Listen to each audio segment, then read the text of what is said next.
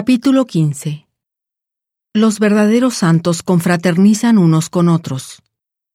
Pablo relata su diligencia en la predicación del Evangelio. Los dones del Espíritu se derraman sobre los gentiles. Así que los que somos más firmes debemos sobrellevar las flaquezas de los débiles y no agradarnos a nosotros mismos. Cada uno de nosotros agrade a su prójimo en lo que es bueno para edificación, porque ni aun Cristo se agradó a sí mismo. Antes bien, como está escrito, los vituperios de los que te vituperaban cayeron sobre mí porque las cosas que se escribieron antes para nuestra enseñanza se escribieron a fin de que por la paciencia y por la consolación de las escrituras tengamos esperanza. Pero el Dios de la paciencia y de la consolación os dé entre vosotros que seáis unánimes según Cristo Jesús, para que unánimes a una voz glorifiquéis al Dios y Padre de nuestro Señor Jesucristo.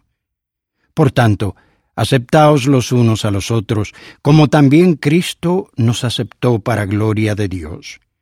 Digo, pues, que Cristo Jesús vino a ser siervo de la circuncisión para mostrar la verdad de Dios, para confirmar las promesas hechas a los padres, y para que los gentiles glorifiquen a Dios por su misericordia, como está escrito, Por tanto yo te confesaré entre los gentiles y cantaré a tu nombre. Y otra vez dice, Alegraos, gentiles, con su pueblo. Y otra vez, Alabad al Señor todos los gentiles, y magnificadle todos los pueblos. Y otra vez, dice Isaías, Habrá una raíz de Isaí, y el que se levantará a regir a los gentiles. Los gentiles pondrán su esperanza en él y el Dios de esperanza os llene de todo gozo y paz en el creer, para que abundéis en esperanza por el poder del Espíritu Santo.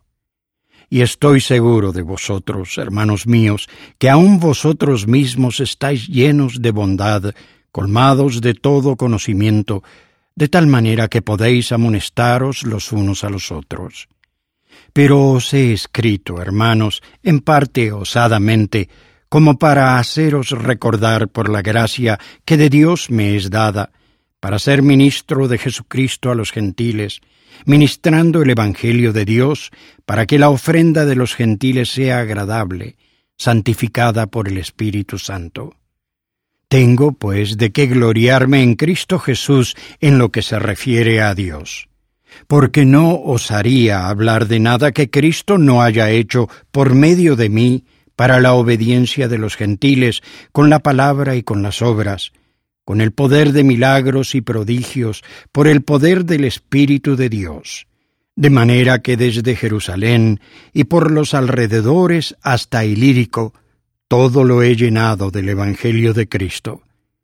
Y de esta manera me esforcé por predicar el Evangelio, no donde antes Cristo fue nombrado, para no edificar sobre fundamento ajeno, sino, como está escrito, aquellos a los que nunca les fue anunciado acerca de él verán, y los que nunca han oído entenderán. Por lo cual me he visto impedido muchas veces de ir a vosotros. Pero ahora, no teniendo más lugar en estas regiones y deseando ir a vosotros desde hace muchos años, cuando vaya a España iré a vosotros, porque espero veros al pasar y ser encaminado allá por vosotros después de haber gozado con vosotros. Mas ahora voy a Jerusalén para ministrar a los santos, porque Macedonia y Acaya tuvieron a bien hacer una colecta para los pobres que hay entre los santos que están en Jerusalén, porque les pareció bueno, y son deudores a ellos, porque si los gentiles han sido hechos participantes de sus bienes espirituales, deben también ellos servirles en los bienes materiales. Así que, cuando haya concluido esto y les haya entregado este fruto, pasaré a visitaros rumbo a España. Y sé que cuando vaya a vosotros, llegaré con la abundancia de la bendición del Evangelio de Cristo. Pero os ruego, hermanos, por nuestro Señor Jesucristo y por el amor del Espíritu, que me ayudéis orando por mí a Dios, para que sea librado de los rebeldes que están en Judea, y que la ofrenda de mi servicio a los santos de Jerusalén sea acepta, para que con gozo llegue a vosotros por la voluntad de Dios, y que halle descanso juntamente con vosotros. Y el Dios de paz sea con todos vosotros. Amén.